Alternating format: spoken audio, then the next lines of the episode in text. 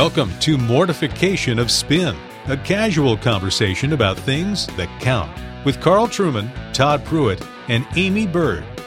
Mortification of Spin is a weekly podcast from the Alliance of Confessing Evangelicals. Today, there seems to be a Bible for everything men's Bibles, women's Bibles, teens, children, one year Bibles.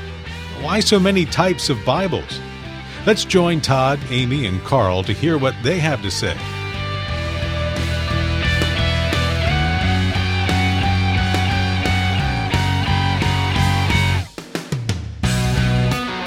Welcome to Mortification of Spin Bully Pulpit. This week we want to look at one of the the great modern rackets, and that is the multiplication of niche Bibles that are being promoted to the church today. It seems that every single category of person out there requires their own niche Bible. And it raises not only certain cultural questions, but at a deeper level, it raises theological questions about the sufficiency, for example, of God's Word and about the nature of humanity as a whole. So, gang, what do you think? Niche Bibles? I think they're terrible, but what do you think? Well, until they come out with one for 48 year old pastors who struggle with their attitude, then I'm going to feel very much underserved. So, bad idea. Yeah, but wouldn't it be great for you to have a devotional every morning to concentrate on and read through the all of Scripture through the filter of being a disturbed, angry, bitter pastor? That would help. That Wouldn't would that help you? Absolutely. Would it help if when it said Pastor's Bible, the pastors, it was a Z or a Z at the end? Z- Do you oh, think- like you oh, think like that this would one, help as well? Faith Girls, Girls. Study Bible, Girls with a Z, and then there's an exclamation point. Nice. and it's a beautiful looking Bible. And let me give you a little bit of the product Sure, description, sure. okay? Faith. This is Faith Girls. The yes. Faith Girls Bible. Here's some features Uh-huh. that it includes. Dream Girl. Use your imagination to put yourself in the story. Nice. Bring it on. Take quizzes to really get to know yourself. Is there a little fill in the blank? Eve, Ruth, Isaiah. In you? See for yourself what you have in common. Between you and me, share what you are learning with a friend. Between God and me, get brutally honest with God through guided journaling space. Oh, I get it. Find answers to Bible questions you've wondered about. And then it's a, a complete NIV translation, the most read, most trusted translation. And don't forget the cool design on the page edges. Am I missing something? I, I thought Isaiah was a chap. Well, People we have can daughters where there's a little Isaiah. Try identify to get with out. chaps as well. Yeah, yeah. Okay, so um, somebody's going to say, um, uh, come on, what is all the fuss about? If it gets somebody reading the Bible, then it's a good thing.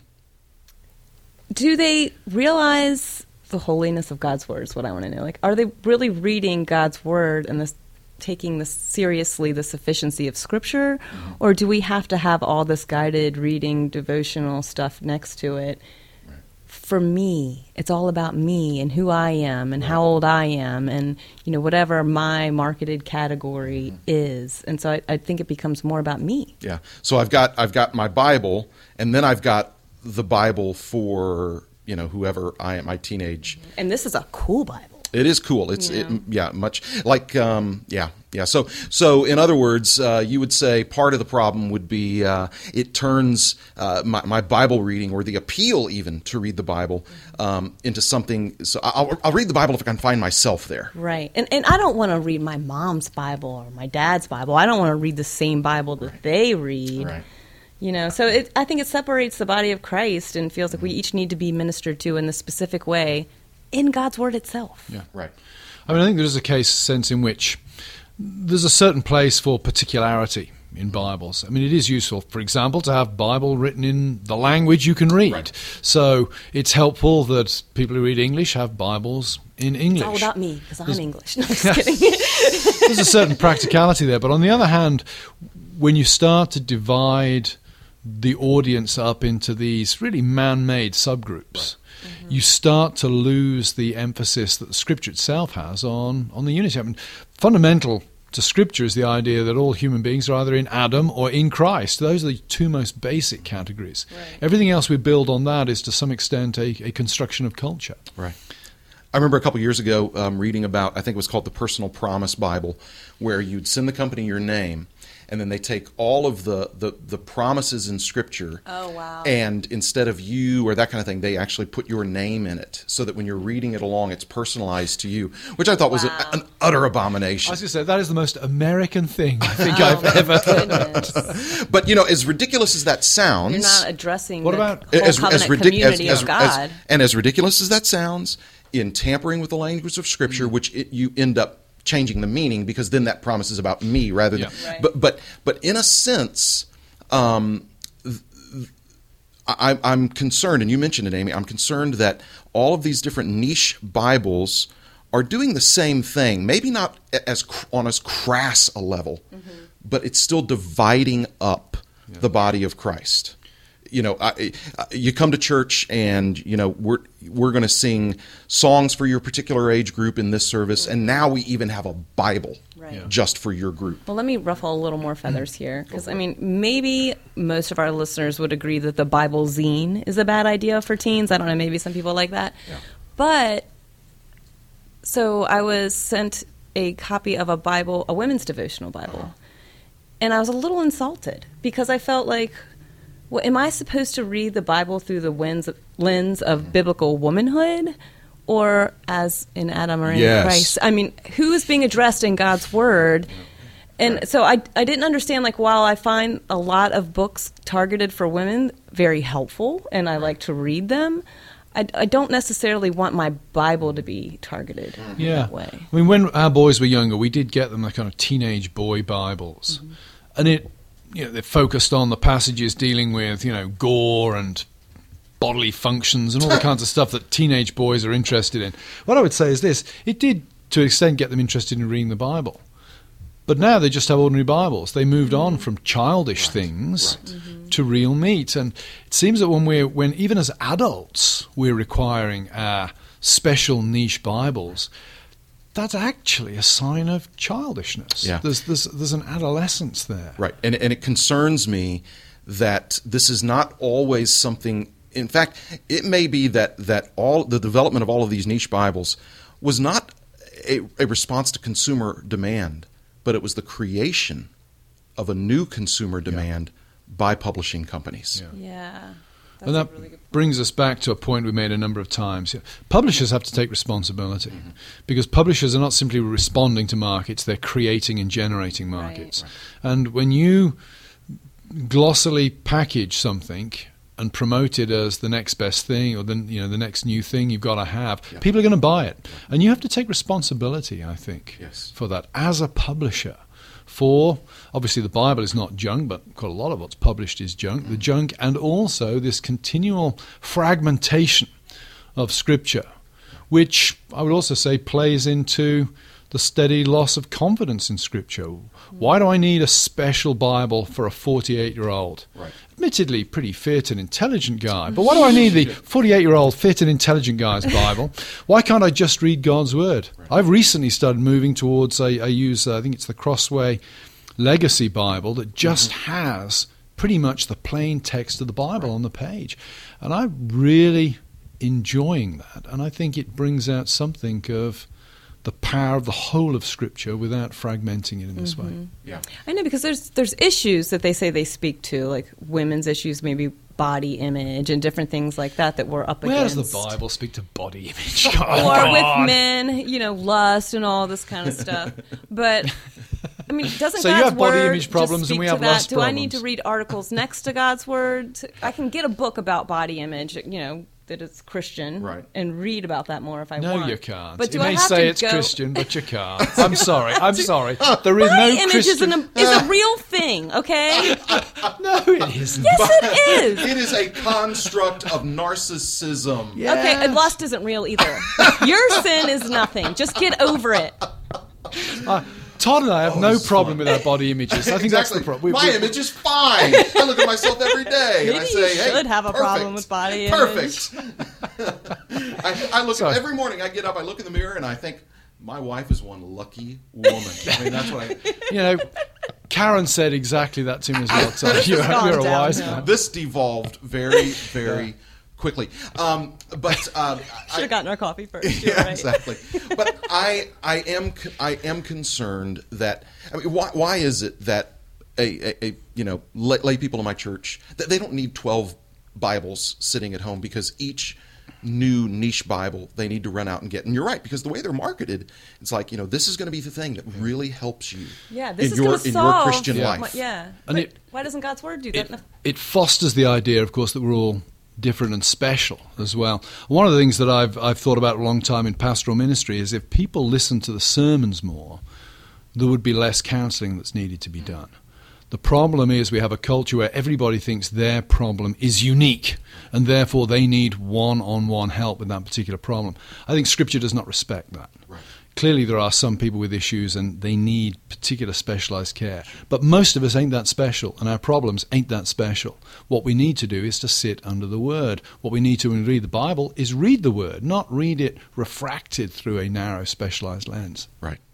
Yeah, and so uh, again, it just seems one more step in the uh, marketing of the church and what the church does um, as a product. We we've made uh, multiple styles of worship services for you for for each niche to enjoy, and not only that, we're going to provide you with specific Bibles for your particular group as well.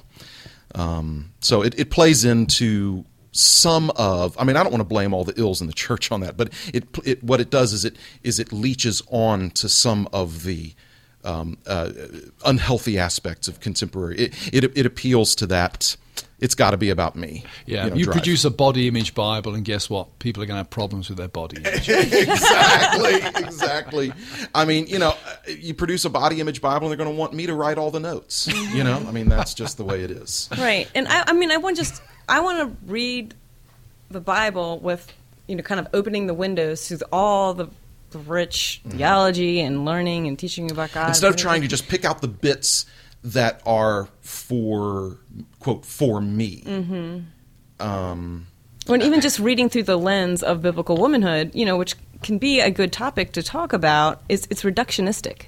And so I think that's why I was insulted when I got it because I'm mo- I'm more than that. I'm made in the image of God. I'm a human being. So yeah, I just feel like I see the study Bible for children. Like I bought my kids a study yeah. Bible for children, but I'm not a child anymore. So right. And, yeah, and so please don't hear this as us saying uh, there's a problem with the, you know w- w- children's story Bibles or that kind of thing. Absolutely not. Those are wonderful tools tools for children. right. I, I shouldn't need one of those now as, as an adult and as a pastor. And the other thing is, is we would say we like there's some good study Bibles out there too that are Right. great tools. This is just the the proliferation of the niche. And are we just losing Bibles. our confidence to read God's word? We feel like we need so much help to to to apply God's word to our lives while we're reading it constantly. Sometimes it's good to just be faced with what is this text saying? What is the main meaning in this text and have to struggle with that some Then you know going right to an answer to tell us what we need to be thinking about that while we're reading it. Yeah. The Bible calls us calls us to listen, to hear who we are, it defines who we are, and then it calls us to respond. Mm-hmm. And I think by by this highly fragmented or specialist approach to niche Bibles, what we're doing is we're starting off by trying to make the Bible fit into some of our categories before we then mm. listen to it and get it to respond. So Like body image. Like body image. It's yeah. a real thing. yeah. Well, we hope uh, you've enjoyed this podcast. We've once again put the world to rights. I If you're angry, contact Carl Trueman. people usually do. So yeah, very always very happy to hear from angry people. Uh, makes my day. As an angry person So, yourself. please do visit our website mortificationofspin.org, and we look forward to annoying and frustrating you again next week.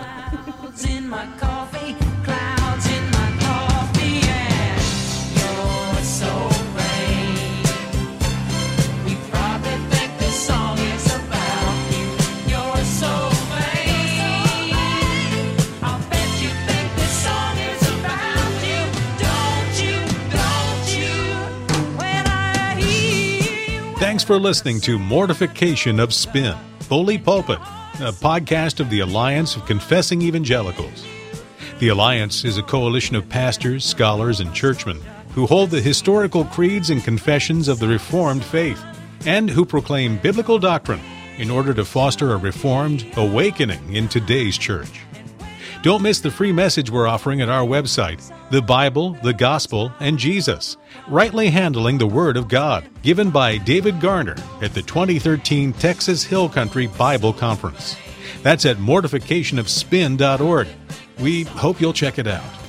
And join us next week when the gang talks about stimulation and boredom. really just being in the same room with Carl is illustration enough, but being in the same room with him lecturing is a perfect segue into a discussion about boredom. What do you think, Aimee?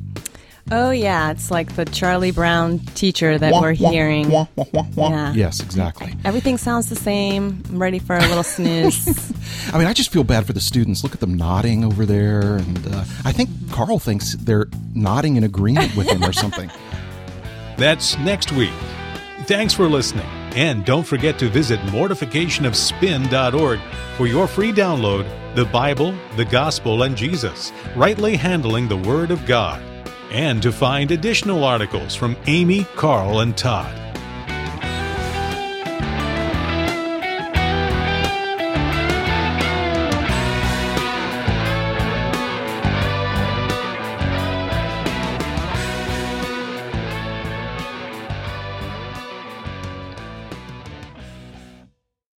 Anybody going to join me for a coffee?